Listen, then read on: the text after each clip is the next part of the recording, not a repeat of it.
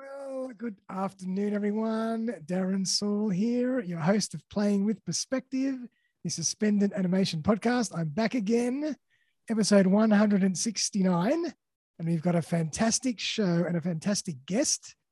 Today, we're going to be chatting all about how to help leaders navigate tricky workplace conversations with a fabulous Lisa Malloy. How are you, Lisa?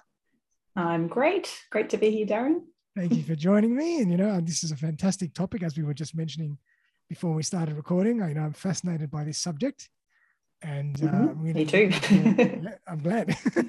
and I'm really looking forward to getting into this with you. But before we do, I thought I'd let everybody know who Lisa is. So, Lisa is a registered master's qualified workplace psychologist, facilitator, and consultant with over 17 years of experience in leadership development. She delivers a range of programs aimed at helping leaders and their teams become more skilled, self aware, and human in the way they navigate important workplace conversations. So, Lisa, welcome again. I'm so excited. I'm looking forward to this chat with you. Yeah, thank you. That was a great introduction. I've got the grey hairs to prove the many years of experience now. yes, a bit like me. They were grey until I shaved them off but um, I'd love to get a little bit more insight into your background and how you actually got involved in this um, area of work and why you love it so much. So maybe yeah, tell us a story. Absolutely. Uh, well, I've always worked in consulting. And so, one of the things I really like about that is that I get to work with lots of different types of organization, lots of different people, but it's always been around leadership and capability, if you like. Um, and so, even as a sort of baby psychologist, I was always working in that space. And I think what probably led me to this point now is that I just kept hearing some of the same themes coming up over the years. So, a lot of the work I would do would involve leadership assessments or stuff around talent and capability, and you'd be getting feedback on leaders from their team, that kind of thing, or their peers. Mm-hmm. And just often I would find myself writing up my reports or sharing feedback and just saying the same things over and over again which were often little skills around things like people needing to listen more, ask more questions, make it more safe for other people to share their views, you know, feeling like they have to know everything and they don't have to know everything, just the yeah. same almost like interpersonal and emotional intelligence type stuff, just coming all the softer time. skills. That's what we call soft Yeah, skills. the softer skills, the skills that are soft but hard because they're difficult yeah. yeah, to master a lot of the times. Yeah. And I think the other thing I would say about that actually is that I think a lot of leaders aren't taught those skills. They just end up in a leadership position, usually because of something they know or they're good at, you know, technically or as an individual contributor, if you like. I'm sure you've come across this. Yep. And then suddenly they find themselves a little bit out of their depth. So yeah, a lot of those same themes kept coming up. That was one sort of piece of the puzzle, I suppose. Um, and probably the other piece is because I'd done so much work at individual level and then at team level and sometimes organization level, I would often be in there trying to help an organization achieve some kind of outcome. And there'd be all this stuff going on that was just like getting in the way. And it was often politics or ineffective behaviors or performance issues or just things that weren't being addressed you know it, you've probably come across that as well. Yep. and i just i don't know i suppose i got quite passionate about how much that was impacting whatever those teams or individuals or groups were trying to achieve. And it was just constant a constant theme. And most of the time it came back to people being afraid to have tough conversations or not sharing enough feedback or not having clarity around their role because that wasn't coming from the leaders they were working for, which all came back to having really good conversations. so true. Yeah, such a theme, such a theme. So it was probably um, a couple of years ago, I think probably three or four years ago, I just found myself doing more work in that space just naturally because that's sort of what would emerge. And being a psych, I was getting brought in to help with some of those strange sort of nuances and dynamics and ineffective behaviors and when people weren't feeling safe and that sort of thing. And I guess one day I just sort of had the epiphany like, oh, this is the little space that I really like working in. And all of these skills that I end up talking to people about are the things that I was trained to do as a psychologist and as a coach yeah. and as a consultant, in fact. So I just decided to hone in on it, really and I love seeing the difference it makes. So that's why I've just kept on in that space. Oh, absolutely. I'm looking forward to hearing maybe a case study or two later on to really paint a picture of how this stuff is, how this works and how important it is. Absolutely. Yeah. Um, yeah, I'll share whatever I can. awesome. Let's start at the top because I always, you know, I always like to go wide and then drill down into some more detail. But you know, why do we tend to shy away from workplace conversations, these tough conversations? You know, why is it, mm. you know, in other parts of our life, sometimes we're more at ease to have conversations that are more difficult, but at work, for some reason, we shy away. Why is that? Ah, that's a good point, actually. I think sometimes there's a trend where people are shy to have these conversations in all realms of life, but you're right, sometimes there is a distinction. And sometimes it can come back to what's often referred to as psychological safety. Like if you mm-hmm. think about being a parent, for example, and you've got your kids who will behave their worst with you compared to with their teachers or with other people because they feel safe right they know they can push the boundaries they know they can say what they think you know they know they can raise their issues or whatever and feel safe whereas in work that's a little bit more dynamic a little bit more evolving you know there's always that I have to be professional and I have to, you know, prove myself and I have to deliver things. And some of those, yeah, safety kind of parameters aren't always there. So that's one of the reasons. Yep. Um, when I often I do really quite like to talk about why people find this uncomfortable because one of the things I really love doing when I'm working with people on this subject is sort of what we call normalizing it as a psychologist, like letting people know that it's perfectly normal to avoid this sort of thing. Yeah. And so I often will talk about the um, essentially the neuroscience basis of it, the brain based reason behind it. So I'm not sure if you know this, but we're really like wired to pick up on social signals in our environment. You know, we know now from a lot more research as well that we didn't always have before that people's brains, for example, light up in the same way when they experience social pain, like rejection or being excluded from a group, as they do when they experience physical pain. Wow. So that in itself is really fascinating, right? So your brain responds in the same way. Right. And we only know that because we can watch people's brains light up now when they're yeah. you know, doing different things. And even simple, some of the studies around that are even as simple as people playing a game online, like a physical, uh, like a virtual game with a ball, and they get left out of the team when people have to pick teams, yep. that kind of thing. It's really, really interesting. So we're kind of wired to, you know, want to belong, to yeah. have that sense of being in the in group with people. And yeah. the reason for that, as you probably could work out, is because that's what helped us to survive as humans, you know, in the cave dwelling days, we needed to be part of a tribe to survive. And if we didn't, then we would get kicked out and we'd get eaten by the tiger or whatever it was, or we wouldn't have enough food to survive. Right. Exactly. And we're still wired that way. So even though the environment's changed, we haven't changed. So we're just we're just wired to pick up on those signals just always. So, you know, you can sort of see how that then connects to relationships and how we want to make people like us and we want to belong and we want to feel valued and all those other things as well. And when you think about it, conflict is kind of bad for relationships and, you know, conflict is something we therefore often avoid. So that's one reason. Absolutely. And it's fascinating how the human mind runs you know what drives us and lot, as you say it's it's programming from so long ago mm, we don't even know yeah. why it's totally subconscious no and that's exactly right too it does happen at like a non-conscious level so you're sort of tuned into all those signals and you don't even realize it's happening a lot of the time but some at some level you're kind of always reading that yeah. it's been really interesting to talk about in the remote environment as well because it's a lot harder to pick up on those signals so those subtle little shifts that people make and it's also a lot easier to misread those signals. That's so to think, oh, you know, Darren just looked at me like that, he might be thinking this. Yeah. Whereas in the room, oh, maybe there's just know, something body, in my eye. Yeah, exactly, exactly. All of those things can go a little bit more wrong in a remote world as well. Um, the other reason I often sort of talk about, I suppose, is, is the other part of the debate, is sort of like the nature part that we just talked about. And, you know, the other thing I'd add to that is we're wired to focus on the negative things as well, which doesn't help. Our brain's trying to keep us safe. So we which focus protection. on those, yeah, yeah. yeah, those threats, those perceived threats. Um, but from the nurture perspective, if you like, if you think about it, so many of us are brought up being told to be nice. Don't rock the boat, you know, don't upset your sister. You made them cry.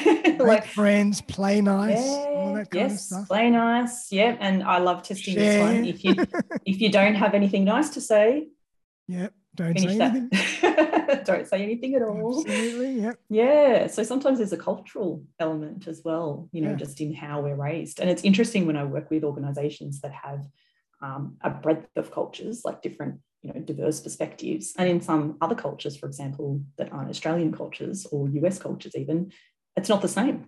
You know you're actually it's it's it's almost impolite not to challenge in some cultures. True, true. so that conflict is not seen as uncomfortable. It's seen as productive and a sign of respect whereas yeah. you know for many of us it's seen as like rocking the boat essentially. Absolutely. And in some cultures, I know it's even almost to the other extreme where it's impolite or it's very polite to save face. They'll do whatever they have yes. to do to save face. So even if you ask 10 times, they still won't uh, respond honestly because it's, it's about saving face. So that's even all the other extreme as well. Mm-hmm. Yeah, actually, and that goes back to some of what led me here as well. Actually, one of my early experiences. So I did my undergrad psych, and then I worked for a while mm-hmm. while I figured out what type of psych I wanted to do, essentially. And so I worked in a couple of different corporate environments. And it was fascinating because that's what really led me to become an org psych to go down that path because I got to see all these dynamics at play. And I worked in a Japanese company. Exactly. So in Australia, with a largely Australian workforce, but a very strong Japanese influence, and some of the leaders were Japanese and exactly that thing would happen. You know they would say yes and mean no. And you couldn't raise anything contentious. You just it was a really interesting experience especially when there was such a stark contrast between sort of you know mostly aussie blokes was the sales team mm. because it was a large sales team and manufacturing type of organization and then the leadership that were you know from japan essentially. And mm-hmm. yeah you couldn't raise issues so I had a few interesting, that's probably the other thing. I think I had a few interesting experiences around those environments in those workplaces, even before I became a psych and sort of went back and did my master's. That, yeah, you know, when I look back, I'm like, no wonder I'm fascinated with leadership because, you know, I had some interesting examples of leadership through yeah. that time. I find so, it, yeah. I find that absolutely fascinating, particularly with regards to Japanese and Korean culture. It's very hierarchical, mm. and all those rules and regulations and etiquette around um, who speaks first. You know, mm-hmm. even you know, in a lot of those cultures, they do a lot of work at restaurants. You know, after work, who eats first, who drinks first. It's all about mm. the right way to do things, and it's all about saving face and hierarchy. So it's fascinating. Mm. And interestingly, back to that culture piece too, so one of the organizations that I have worked with for some time, somebody there was telling me a story about how things are done in Israel. So they were from Israel and they were telling me this story about when they were a young child and they went into a bakery and they were trying to buy a roll of bread or whatever it is and they were being very polite and standing back and they weren't getting served and they stood there for an hour or so. This was like an eight year old at the time. And then suddenly they looked around and they realized what was going on. And i think they'd gone to live in israel but they weren't from israel. That was the background. And they realized i can't this is not going to work for me. I need to be like all these other people. So they said they walked up to the front and were like hey give me this now. And just started being kind of really forthright and almost yep. aggressive because that's what they realized in that moment. It was a bit of an aha moment for them like oh this culture is different to how i was raised and so i need to be different. And and that was you know told to me as a story around how you know some of the individuals in that organization who came from that background were seen as aggressive and confrontational when actually that was the norm Yep. You know, I'll share my perspective, you share your perspective. Let's hash it out until we agree on something. Exactly. You know, totally different from what a lot of Australians do, really. That's true. I've, I've done a, like, I've worked a little bit in Israel years and years ago mm. in a kibbutz and, you know, in a cafe. And it is, it's just a different culture. It's an amazing culture, but it's a different way of life. And you have to play by slightly different rules. That's just yeah. the way it works. And, you know, same goes for many cultures as well around the world. And so, do you have experiences to share around that as well? Was it similar? Um, oh God, I, I, mean, I just I'm pretty good with um, with people and adapting, so I, I, adapted pretty fast. But you know, mm. obviously became a little bit more assertive, and I wasn't as diplomatic mm-hmm. uh, because that's just not the way things are in a lot of cases. You know, again, yes. I, don't, I don't want to stereotype, but you know, it's just a different pace, it's a different rhythm, and um, it's a different way of life. So you have to adapt to the way the way things are over there. Mm. So I think it's fascinating, you know. And but by the same token, the culture is electric because of that. Mm. But I don't want to digress too much because I really want to get into. No, no, no, no. And actually, I would just add one more thing to that. Of course, then you get cultural differences within organizations too, don't you? Cultures Definitely. within organizations and then pocket subcultures in there as well. So 100%. it's really interesting. And that's probably what led to a lot of my fascination with this is watching that play out. Yep, yep, yep. And the impact that that could have one way or the other. I suppose then it all boils down to awareness, observation, self awareness.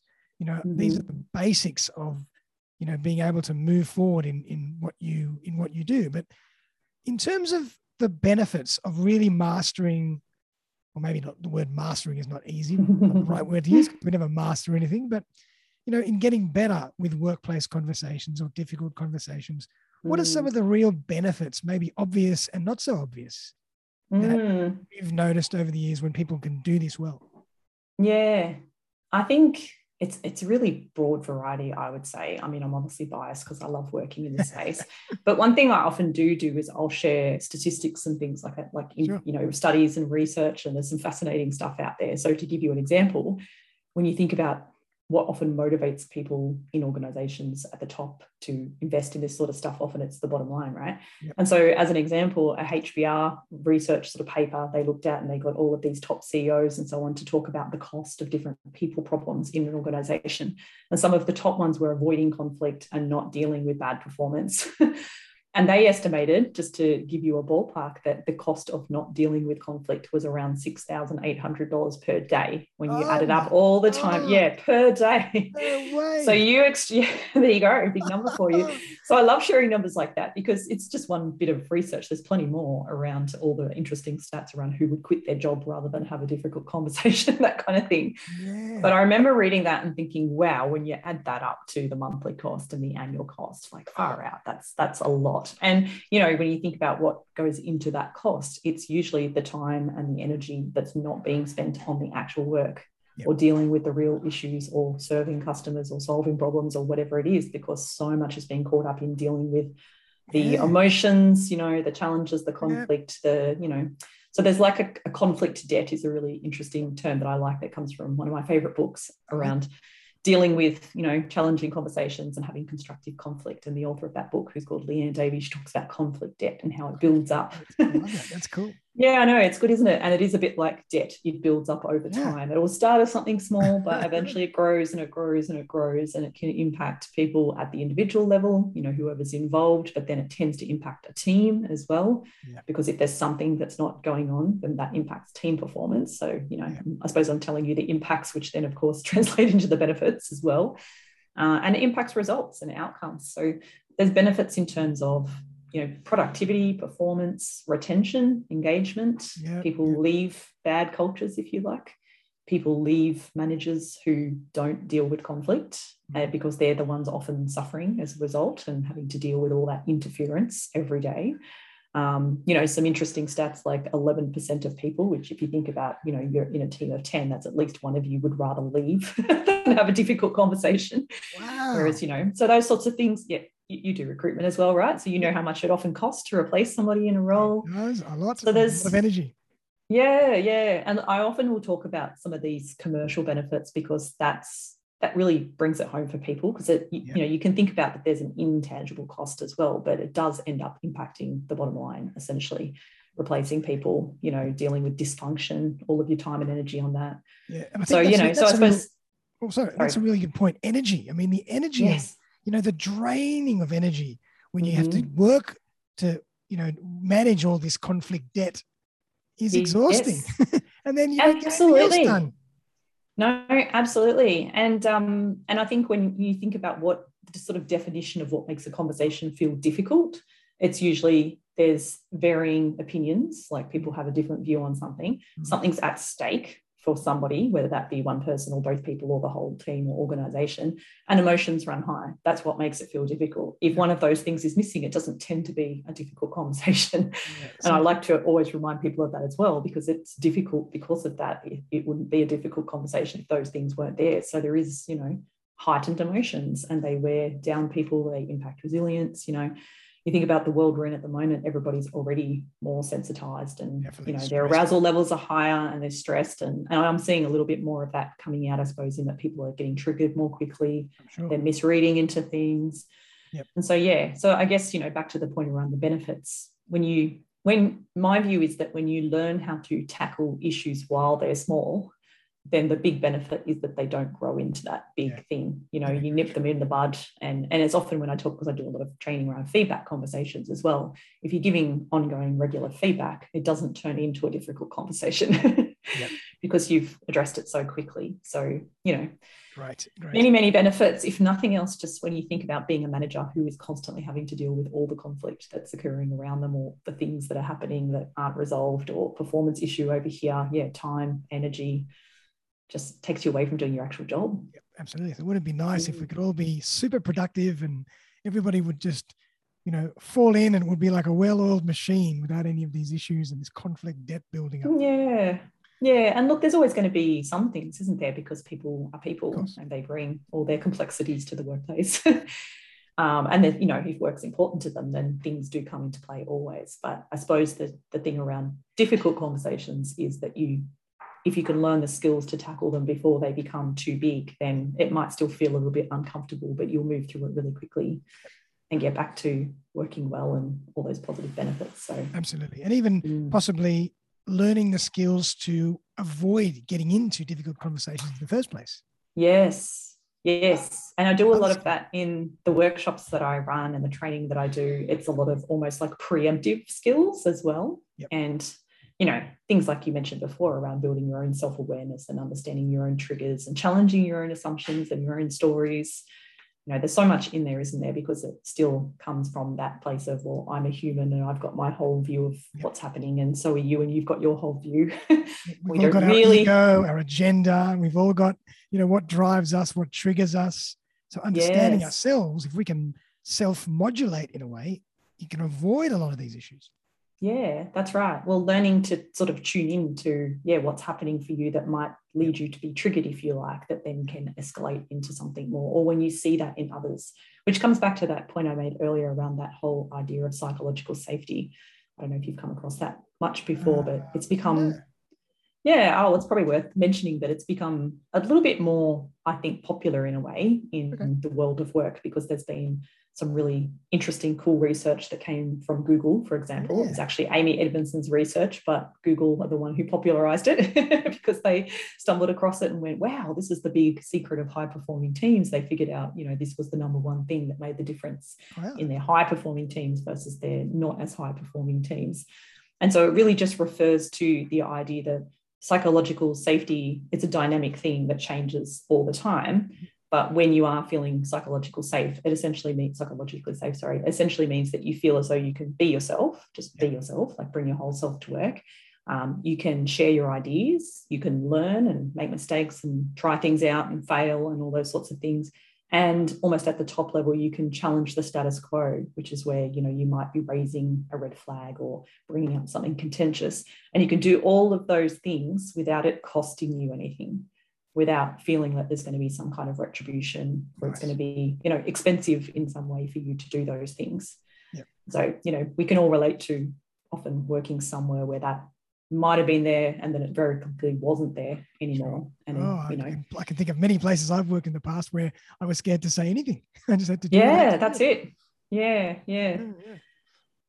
That's the way it is i suppose. But fascinating stuff. I mean and i'm glad you brought up feedback because feedback mm. is such an important thing as well. And it's a real skill to give feedback properly. But mm-hmm. maybe if we take feedback into the larger context, and I want to kind of give the audience maybe some tips and strategies on how they can start handling difficult conversations or feedback conversations. Have you got any mm-hmm. you know, simple breakdown steps that can can help us?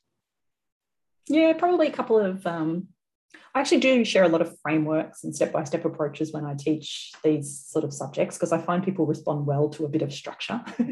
and, you know, a step by step, here's what yeah, you can say, like here's what you can try. Yeah, yeah, yeah absolutely. Um, but then it's very nuanced as well, isn't it? Mm. Because conversations sort of evolve. But the one piece I would love to talk about, and where I always get people to start, whether it's a challenging conversation or a feedback conversation, is with their intent, like stopping and reflecting and thinking, why am I bringing this up? Yep. You know, why is it important? What do I really want in raising this? What do I want for the issue? What do I want for the relationship? What do I want yep. for the conversation? I so almost... love it. I hate to jump in, but I just, I'm so passionate about that because, you know, I heard this years ago and I was, every now and again, I don't do this all the time, but I'll try and ask myself, what am I actually going to benefit and what is the other person going to benefit if I actually say this or bring this up? If it's purely mm. for my benefit, maybe it's not even worth bringing up. yeah, absolutely. And I think just as important a question is also what don't I want? So what do I want and what don't I want? And, and even just digging into that question enough gets people really thinking. Yep. Um, and then there's a whole range, and this is obviously just a self-reflection piece, if you like. But to me, it's the first step is just figuring out why am I doing this and what's it all about, really? And because often when you dig into that, first of all, you'll uncover the deeper issue because often we're talking about the surface issue and that's what you'd be raising in a feedback conversation or a challenging conversation. But actually, it's about the relationship. You know, you're, you're sort of having the wrong conversation if you don't dig deep enough to figure out what is this really about. Yeah. And so some of that reflecting can help you sort of figure that out. Um, so what you do want and what you don't want, but then also thinking about, well, what am I bringing into this? What are my stories? What are my assumptions? Yep. What's my you know, what is the story into this? Yeah, that's right. That's right. And and what is that? Why does that matter? If that is happening, what's triggered that off? What does that mean to me? So you know, I love I love sharing stuff around different triggers that people often respond to. Again, coming back to that we're, we're wired to pick up on a lot of social signals and there's some really common research backed things that matter to us like autonomy having a sense of um, status. But when I say status, it doesn't necessarily mean I'm better than you or I'm paid more than you. It can mean I'm an expert and I see myself as an expert. And so when you say something that suggests that I'm not an expert, then I get triggered. like there's a whole range of factors that have come out in the research that are really important to most people, you know, and they can trigger you or they can lead you to make people feel unsafe if you inadvertently trigger them in others as well. Right. So, yeah, digging back into what am I bringing to the conversation? What is my story? And then, yeah, what's going on for the other person? Just a whole lot of reflection is kind of where I get people to start. But just empathy, really. Everybody's using this, throwing this term around a lot, but it's emotional intelligence and empathy in a way. Yeah, in a sense, and just almost awareness, I would call it too, yep. just self-awareness and emotional awareness. And and so a really practical exercise that I would get people to do quite often is draw a line down a page and write on one side, what is this about? What do I want? You know, what what's the what is the issue that I want to talk about? Nice. And then what isn't it about? What don't I want? You know, and so on. And there's a skill that I often teach around that called contrasting, which comes from a book for, called Crucial Conversations, which is a bit corny, by the way, if anybody listens to it or reads it, but it's got some really good stuff in there. It's just a bit corny at times. Um, but it's about then articulating that, learning to make it safe for other people yeah. by actually expressing that. But you can't do it until you've done the thinking. So, you know, to give you an actual example, if you're raising something about someone's presentation, you might share some feedback and they think, oh my goodness, my performance is terrible, my boss thinks it's awful, or whatever. When you can use that skill to say, this is not about your overall performance. I just want to speak about that one situation last week, you know. So you're kind of bringing it into perspective, contextualizing it, reassuring people that it's not some big thing because that's yep. what our brains will do sometimes. it's how, so it's how you set up the conversation, how you frame yes, the conversation. Absolutely. Yeah. you just dive in. Yes. And I can tell you now that that step in itself, which is just the first step in the frameworks that I teach, most of them, is a game changer for most people. Sure. Like I've had a coaching client I finished with recently, and she said, literally, Lisa, this changed my life because she's used that skill in every workplace conversation, oh. every ah. meeting. She yeah. works in quite a high stakes role. You know, every single in, like interaction she goes into, she just takes five minutes to think, what what do I want to share? What is the key message I want to give? What is this not about? Like, and just that little bit of prep. Yeah. She says it just changed everything for her. So because I suppose if you don't, yeah, absolutely. If you don't um, allow the other person to really understand where you're coming from and what mm-hmm. the issue is, they'll take it off in their own tangent and you know blow it up into something totally different than what it actually is yeah that's it. And and i think in the absence of certainty back to our brain perspective then we fill our head fills with the story. So they right. you know your brain tries to predict what's going to happen next and keep you safe. That's and conserve energy. They're the three kind of main functions of our brain which can translate into coming up with a story that's not true making assumptions and biases, because that's your brain taking a shortcut to save you some energy. Oh, this is what happened before, or every person who I know who was like that had this characteristic. Oh, that's probably what's going on here.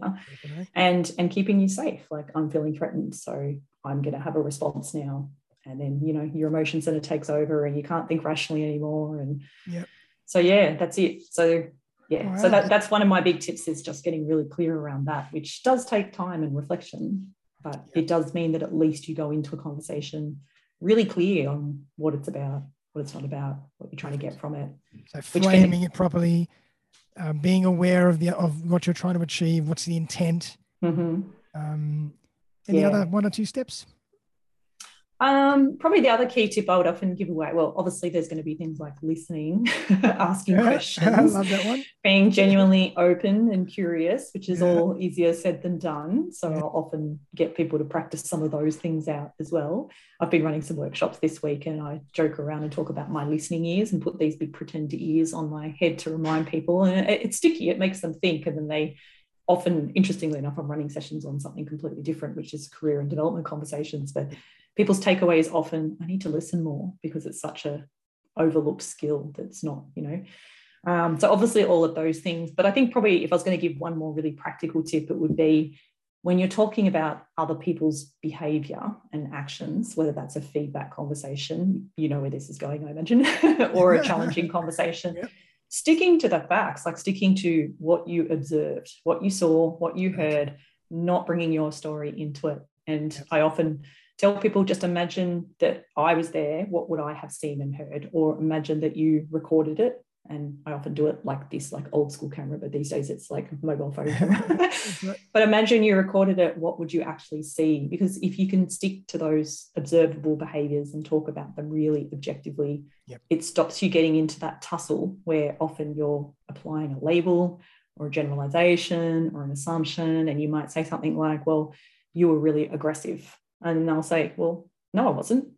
yes, you were. No, I wasn't. Well, I didn't think I was aggressive. Well, I did. And you just can't go anywhere with that. Yeah, so sticking to, you know, the observable stuff and then instead linking that to well, the impact of that was. And again, here are some observations, or this is how I felt. And it's not about you causing my feelings, but it's just I'm sharing this is how I felt in that moment or how that person felt. Or so, you know, you kind of sticking to the facts with other people, but you can be a little bit more subjective, not subjective, but share your experience more when it's about you, yes. because often that's also what adds the weight to the conversation that's by right. saying, this is the impact it had. And then often people will be like, I had no idea. I'm, yeah. I'm sorry, I didn't realize that. I didn't intend that. And yeah. it almost clears up the issue really quickly. Yeah, which, which is almost like um, the initial step of how you frame things. If you frame them in that way, whereby mm-hmm. you're saying, This is how I felt, you're already saying, relax. This is just me. This is just my feelings. It's not fact. I'm just we're just having a conversation. So it's almost how you're setting up the whole conversation in the first place. Mm, yeah, yeah, absolutely. And again, even when you go back to that framing piece too, then I, I do do a lot of work with this on people that you can say, something like, hey, I'm going to share my observations and my perspective, but then I'd really love to hear yours. Is that okay? You know, and, and then following through on that, of course, actually listening when the time comes to get the other person to share their perspective and asking all those really great questions. And, you know, all they all sound simple in principle. This is what I find, but it's easier said than done. So again, and I, it comes back to what I get very passionate about is just leaders aren't taught these things. And in fact, not many professionals are taught these things. I was taught these things because I was a lifeline counselor and a psych, and I went through all of that training. Right. And, you know, my lifeline skills, for example, have seen me through all of my career. They've served me so well right from the very start when I did that back in undergrad. Yeah. But nobody's normally explicitly taught how to paraphrase and how to reflect and how to actually show empathy, what yeah. that really is, rather than what it isn't, which people often get wrong as well and learning that you don't have to fix things you know if somebody is experiencing emotion you can learn to sit with that discomfort and just be there for them. You don't have to jump in and save things or come up with your advice or, yeah, all that little micro skills. Yes. Oh, That's, i find them fascinating. I kind of geek out on all the small nuances that can yeah, make a big right. difference you know? Oh, I'm, i've always been fascinated by human interaction and psychology and you know to me this stuff is just you know an immense area of study and you know you mm. observation and it never ends. You can learn constantly and it just fascinates me how yeah and what's me too obviously or i wouldn't still be a psychologist but one what's really interesting is that everybody is different. You know obviously everyone's got their own individual drivers and motives and all those sorts of things and responses and personality styles but then there's also really clear trends where most humans respond in a certain way to certain that's things. Right. Yep, right. So when you can learn those trends, that's like the first step in understanding, oh, that could set off this person or that could trigger a response that I'm not aiming for. And you can learn to proactively address that or address it in the moment. Um, but then, of course, you still have to inquire and learn to adapt to different individuals as well. Yep. So, you know, some of my clients will have really robust conversations with one their manager or one person in their team and they can say anything anytime and the trust is 100% there. And then there'll be other people where they're tippy-toeing around. So often a lot of work i'm doing in coaching context is helping them nuance their approach to all of those different stakeholders and all of those different individuals. But again coming back to trying to figure them out or asking questions to challenge their own assumptions or you know their own idea that they know all the answers or whatever it is humility. That's probably another big piece of a lot of what comes into all of this is humility really. Definitely. Oh absolutely. Absolutely. That's one of the biggest traits the most important traits and the biggest skills of human beings in human interaction mm. i think. I agree. Um, now in terms if we take it to the other side what about in terms of showing appreciation and recognition mm. to people? I mean any what are your thoughts on how we can do that better or um, is it the same type of theory? I think there's, well, and again, I work in that space a little bit as well. It's the other side of feedback in a way, isn't mm. it? Because often when people think about feedback, they only think about the constructive feedback. um, so, yeah, there's some similar principles that can apply. My view in general is that it isn't done all that well. No, all, all, I, all, all that often. Or yes, or all that often. And my personal view, I suppose, on my experience across all of those years now, is that there's a lot of organizations wasting a lot of money on recognition programs and systems and things that almost take the human out of it when in fact they can just teach the humans to be good at it in a pretty simple way. so, you know, people often focus on tangible things like money and vouchers, and that's not what people want. And again, coming back to the research, people want to feel valued and appreciated and they want to feel like they can be themselves and the they recognize yeah, exactly, exactly. Um, so yeah, look, I think there's a lot of room to do it a little bit differently. Um, one of the key ideas I often like to talk about too is the difference between recognition and appreciation. Yeah. It's a bit of a nuance, and you might find different definitions out there, but there's um, probably a bit of agreement, I suppose, now that recognition is often about the work that people do or sometimes the behaviors that they demonstrate. Mm-hmm. But if you think about that, it's almost a bit conditional, like you have to deliver this result or do this thing or demonstrate this behavior. And so that can mean that's sort of limited. You know, there's not yeah.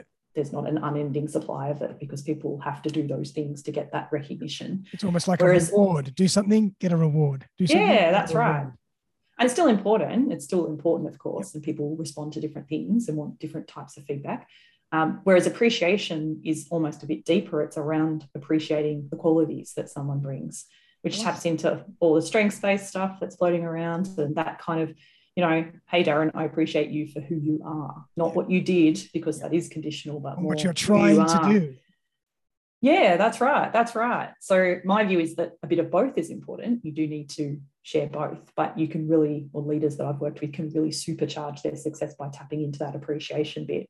And if you think about it, there's a never ending supply of that because it's really about looking for what it is that you value about people that they bring to the team, you know, the qualities that they bring, the characteristics that they bring. Yep. That might translate into the work and, you know, what you can count on them to get done, for example, in a day to day environment. But really, then you're saying, hey, I appreciate you for you. And that just it, just packs a massive punch in a good way. It's yeah, so, so powerful. Good. Yeah, it makes people feel seen and appreciated and and so but you know in doing all of that you can still go back to some of the same principles around feedback in talking about specific things that people did or said or qualities and then linking that to the outcomes or the impact that that had you know can still be really specific around it make it meaningful and relevant by actually telling people why it matters yeah and what value that brought rather than just saying, hey, great job, which is what often happens. Absolutely. Just, and, hey, great job. And one of the but, best books that I've ever read um, has been a, a, famous book that everybody knows of. It's by Dale Carnegie, How to Win mm-hmm. Friends and Influence People. And I think mm-hmm. he has a whole principle in that book about showing genuine appreciation. And yeah. All these anecdotes and stories. And if you read that chapter, it just blows you away a lot of Dale Carnegie stuff is still so relevant, isn't it? Like just still absolutely. so relevant. Like so it, it's like was, he tapped into all the stuff that positive psych research has now brought right. out as true, like we know now from all of that the research. same human beings we ever were. Nothing's yeah. Changed. Yeah, and actually, and again, back to the stats one that I really like to share. There's a great company in the US called Workhuman. Mm-hmm. There's a great book too that, that, that they've written But um, I was fascinated and a bit blown away last year when they was listening to a podcast and they were talking about how they now have 50 million data points because they go into organizations wow. and, and run surveys and track people's, you know, the sentiment and the cultural, you know, engagement surveys and so on. And of their 50 million data points, the number one thing that people said that they wanted more than anything else from their manager was appreciation. I'm not surprised. So in the book, it's it's something like 30,000 data points. But by the time I listened to this podcast, which was an interview with Brene, Brene Brown, and they said 50 million, I almost fell off my chair thinking, wow, quick, I need to write that one down. I'll be sharing that one. So wasn't that fascinating too? It just yeah. it just goes to show it's just just a fundamental human need, really. Yep. Absolutely. And we just don't do it enough. I think we just don't do no, it. No, no, no. And that's the thing all of this taps into. This is the, the psychologist geek coming out, but it all taps into what we know from positive psychology, which is that field that focuses on what helps people to flourish and do well and live their best life as compared to what's sort of wrong with people. Yep. We now have, again, lots of clear research around things like meaning and purpose and having a sense of autonomy and being able to play to their strengths. And, you know, you can see how that appreciation and recognition piece just taps right into all of that. Yep. As well as the psychological safety stuff, because it's me saying, hey, you're okay and I accept you for who you are and you're great, which then leads people to feel more confident just being themselves. Yeah, true. You know? And there's another fantastic concept that I read years ago. Um, Stephen Covey's book, uh, Seven, the Seven um, Habits of Highly Habits of Highly Effective People. I think one of the concepts in that is the emotional bank account. Yes. And and what he talks about is that, you know, when two people have a relationship, it's almost like a bank account where people are making withdrawals and putting de- and making deposits. Mm-hmm. And if you've made lots of deposits, you know, because of doing things the right way, every now and again you might take a withdrawal. It won't affect mm-hmm. the relationship as much. But if you're doing the opposite, the relationship will disintegrate very, very quickly. So yeah. I've, I've always remembered that. I think it's a fascinating concept. Yeah, absolutely. I agree. And um, Brene Brown talks about that in one of her talks where she talks about the marble jar. Have you watched oh, that very famous TED talk? Yeah, I really like it too because it comes to trust. Like she often talks about it in the, the way of talking about trust. It's, and I use this with my kids when I'm talking about trust because that's the story she shares as well. But the idea that trust is built a bit like the bank account by putting one marble in that's a right. jar at a time, you know, just one little, every little thing that you do is putting a marble in the jar. And it takes a while to fill the jar, but it's very easy to have that jar just smashed to smithereens.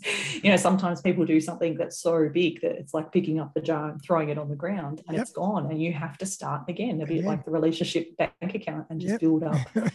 I mean, this is partly what I, I love. Like I see this feeding into a lot of this work I do around feedback and difficult conversations. Yep. Because at the end of the day, when you're not telling people what they need to know to do their best work, or to succeed yep. or you know what might be impacting their brand or their performance or their reputation or you know what people think of them essentially. You're actually not being kind like you're not being helpful to that person at the end of no, the day you know? No, you're avoiding it because you think it's a tough message or it's a bit tricky and they might get upset and i don't want them to feel like that.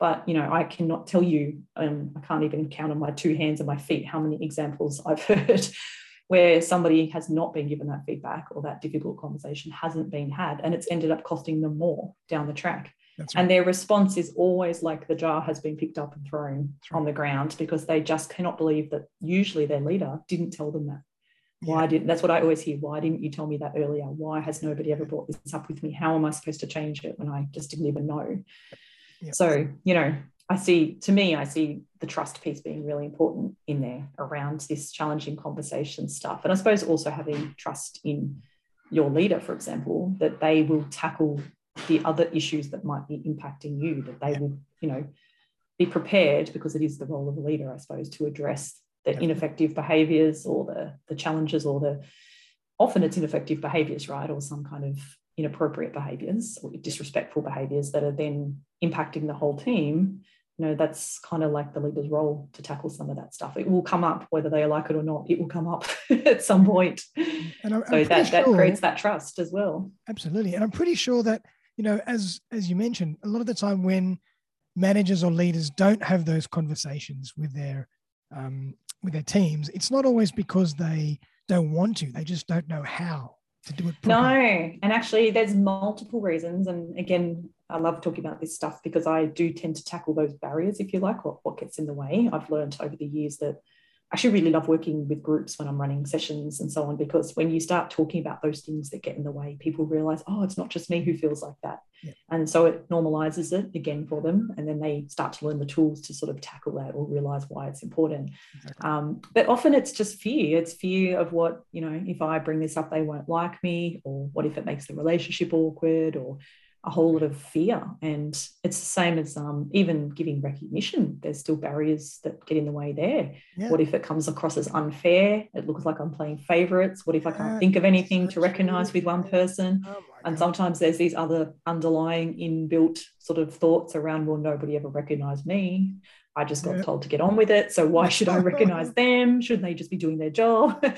Like I hear mm. all the same things over and over again. And again, it just shows that there's that kind of common human experience, I suppose, of these common different situations. in human behavior.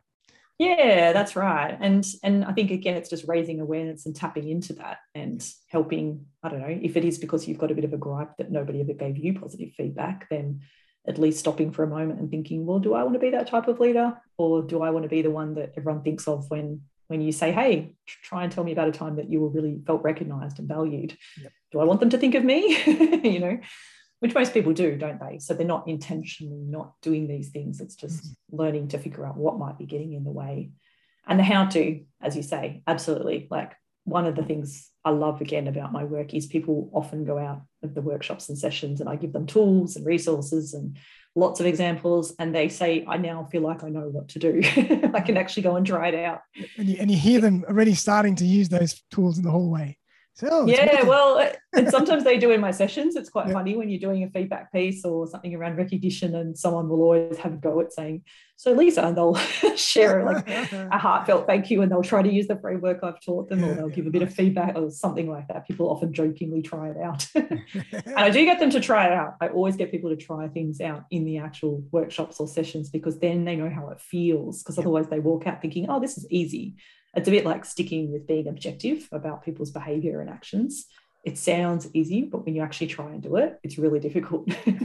Active process. Whereas I was, yeah, that's it that's it. And that, I mean, that's partly why I came to this work too, you know, back to that question about what led me here, because a lot of what I've been trained to do really lends itself to that. One of mm-hmm. my roles as a, a psych in a workplace environment has been, you know, those horrible like simulations and role plays and things yep. that people have to do as part of a recruitment process or as part of a leadership development program or yeah, graduate program. I've been one of those psychs sitting there with the clipboard watching your behavior and writing things down. and I'm also one of those psychs that's looked at all those assessments that you've had to do where it's all around your style and so on. And our job has, is to be really objective, just to say, here's what the data suggests, or here's the behavior I observed. Yeah. And so that's, you know, that's a really strong part of my training, which means I'm quite trained in it, but I recognize that a lot of people aren't. Yeah. So, you know, often my clients will send me, you know, little things for me to look over and I'll share back a bit of feedback. What about this? Or you haven't really described that behavior or whatever it is. And one of them said to me recently, she's like, I don't understand how you do this. You're just a superstar with stuff. I said, 17 years of, you know, Absolutely. experience. Like this is what I've, yeah. So you've got other things that you can do that I don't know how to do. Absolutely. So. You've trained yourself to think and behave and, you know, work mm. through things in that way for 17 years. It's all this motor muscle memory.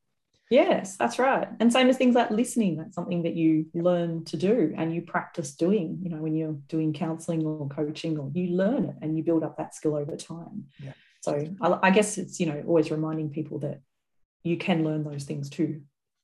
There is scope to build those skills just like any other skill, really. It's just oh, practice 100%. and reflection. Yep. Mm. We can learn anything if we put it, if we set our mind to it. Yeah, absolutely. awesome. And so, Lisa, tell us a bit more how you work. Do you work just with um, corporates in, or do you work with individuals as well? Tell us a bit more about how you actually work. Yeah, um, so I do mo- work mostly with corporates in the sense that all my clients, whether they're individuals or groups, are from within organizations. Mm-hmm. Uh, so the organizations engage me directly most of the time. Occasionally it'll be an individual, but usually the company's paying for it anyway. um, but I do work at yeah different levels. So with individuals in a coaching capacity, one on one, and tend to now focus more on these same little buckets of interpersonal stuff and communication skills and trust and safety and all those sorts of things. Yep. And then most often, what happens is an organization engages me to run programs within their business. So, whether that be for I've just I'm just about to wrap up a whole organization wide program where we ran sessions for leaders and sessions for people in their team. Which, by the way, if you ever want to run training around feedback or having career conversations or any of those things where you know the the expectation is that the leaders are good at that it's an absolute way to supercharge your effectiveness to teach employees how to receive feedback or how they can come to the conversation as well. So I love getting to do work like that. So yeah, often it will be with organizations getting me to do whole big sort of programs or run it out to certain cohorts. So there'll be multiple, you know, multiple groups going through. Um, and sometimes sort of mixed groups, you know, with people from different organizations if I'm doing a small group piece or it's a bit mixed. But yeah, always with organizations, but a real range of organizations. I can imagine. So big, big corporates, a lot of tech.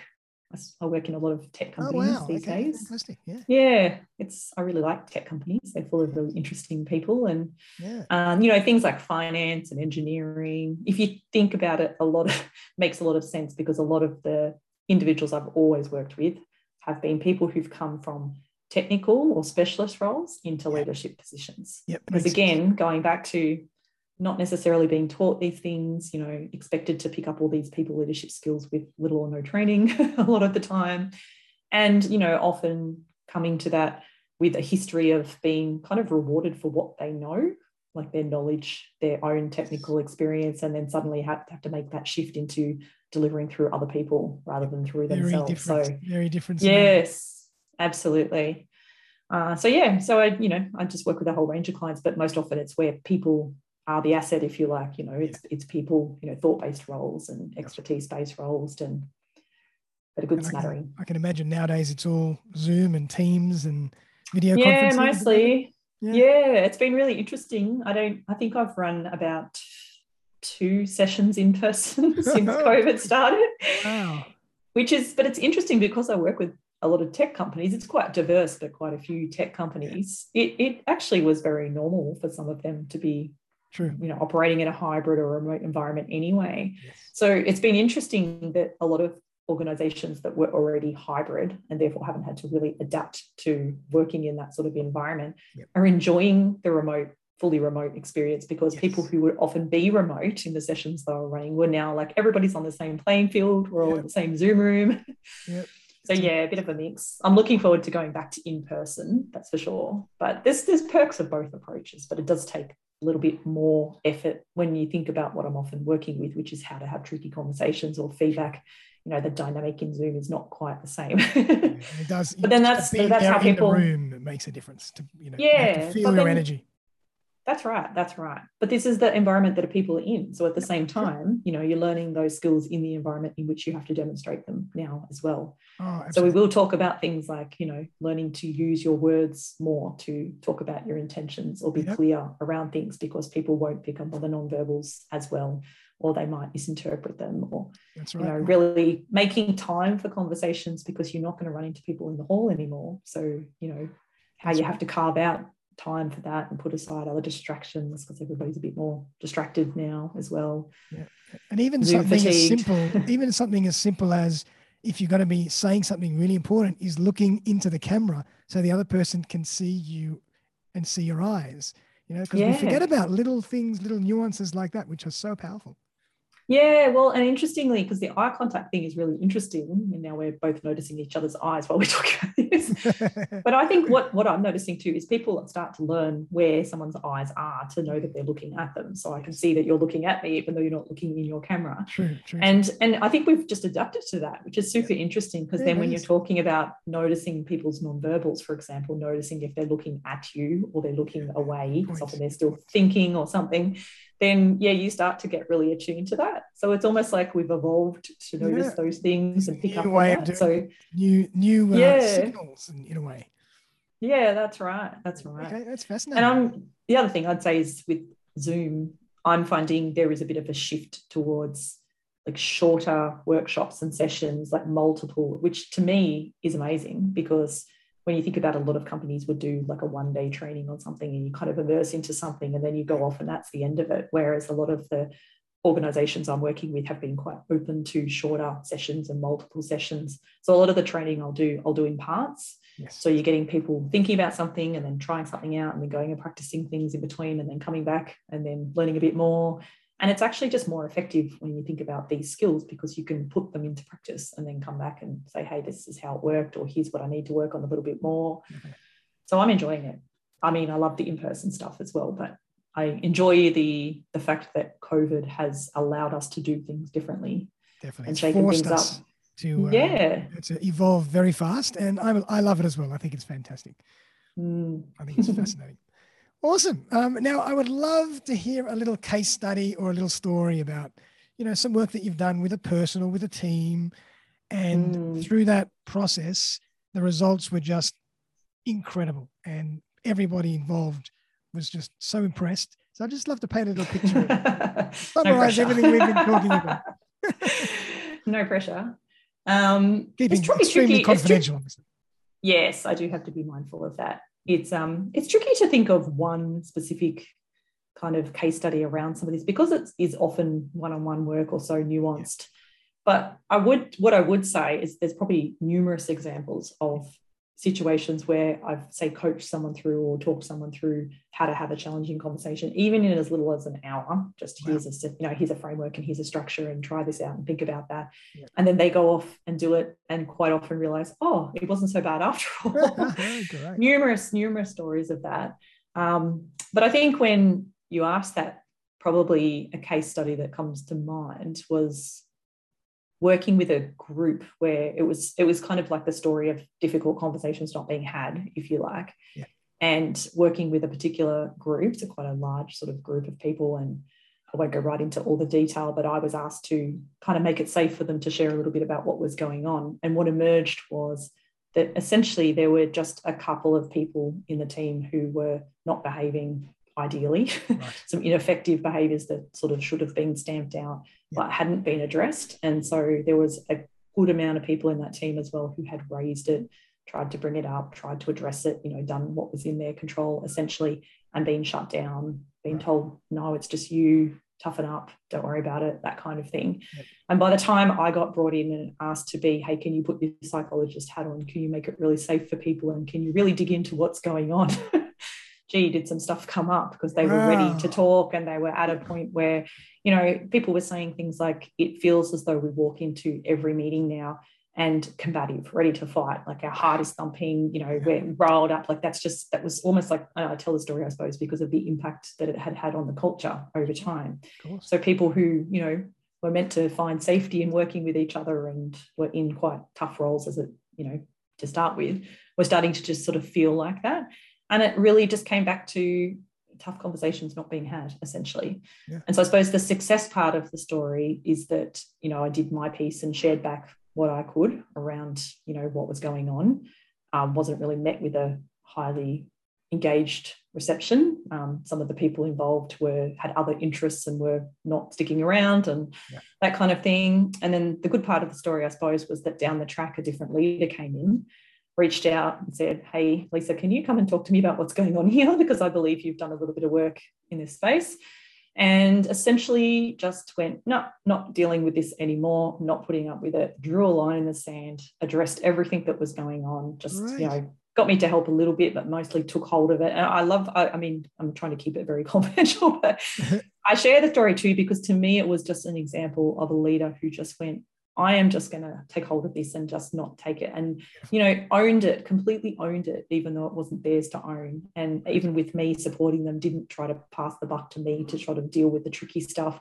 Just went, no, no, this is mine. If you could support me a little bit in this, that would be great, but I'll take it from there.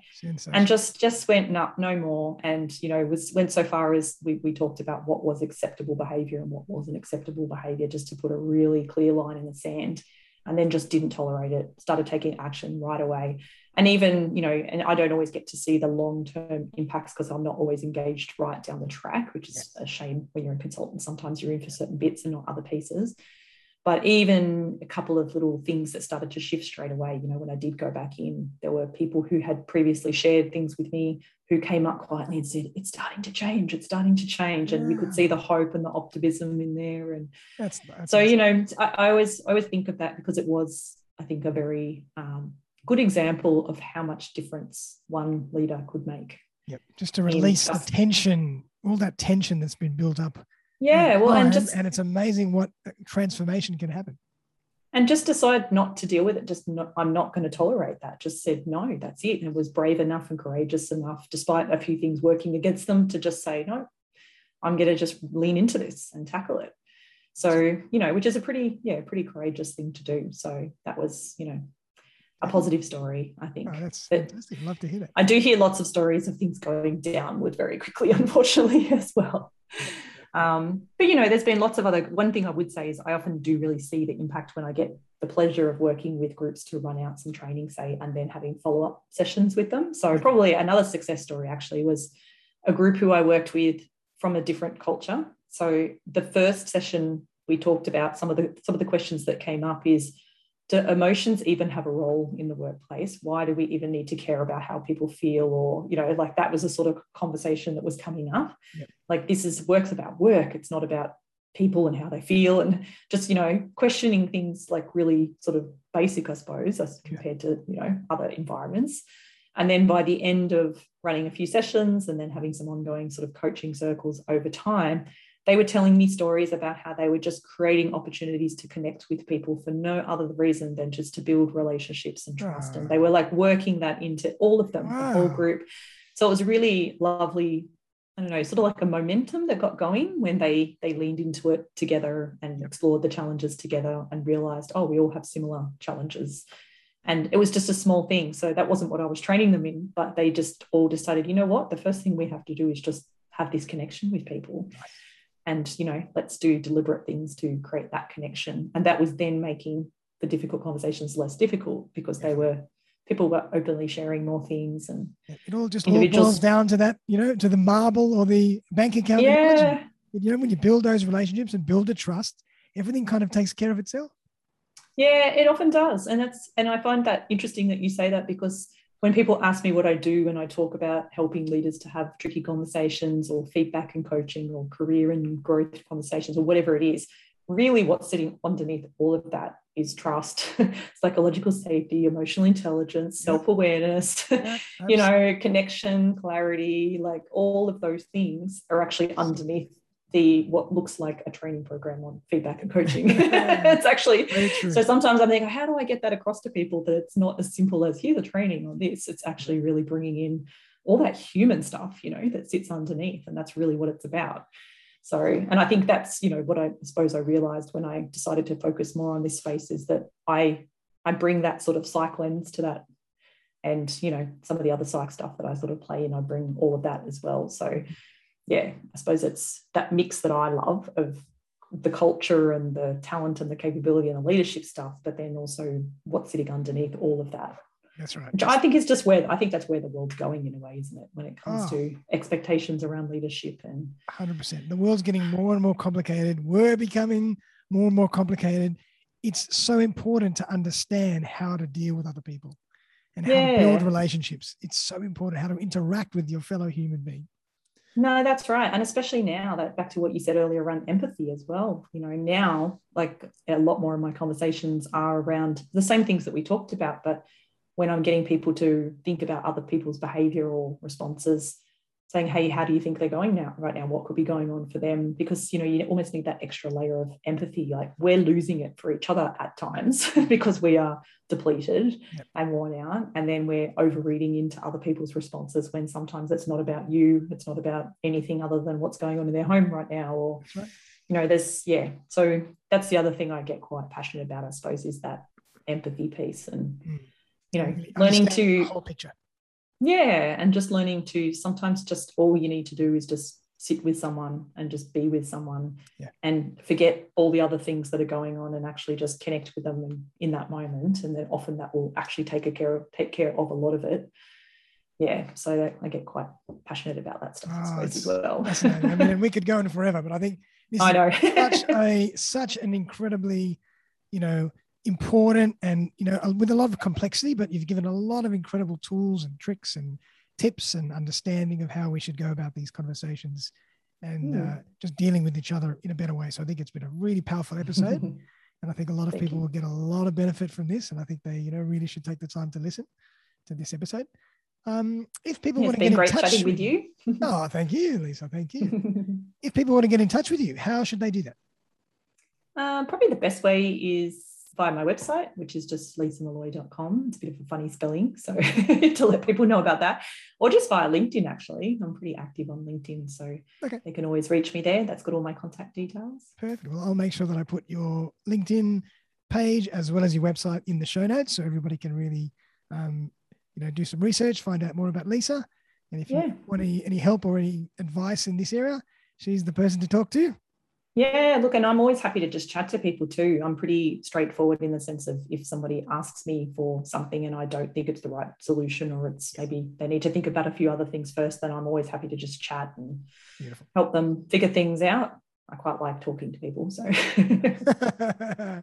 awesome. Well, Lisa, thank you again. Really appreciate it. And I always like to give my guest the last word. So I know you've given us so much, but is there anything else that pops in your mind? Just a little strategy for people to just keep on in their mind as they go about their day to day, even if it's the most simple oh. thing? Anything that comes to mind? mm, no, I think just I think just regularly, broadly, I'd say just regularly tuning in to think about what is going on in your mind, and and nice. not necessarily exploring why that's happening, but more thinking about how is that working for me, like what what's impacting me right now, and given that, what do I need? What what should I do? what will help me going forward? That's probably so the main thing. Sound um, advice. Sound advice. Well, Lisa, thank you again, everybody out there. I hope you enjoyed that episode as much as I did. And uh, feel free to check out all Lisa's work.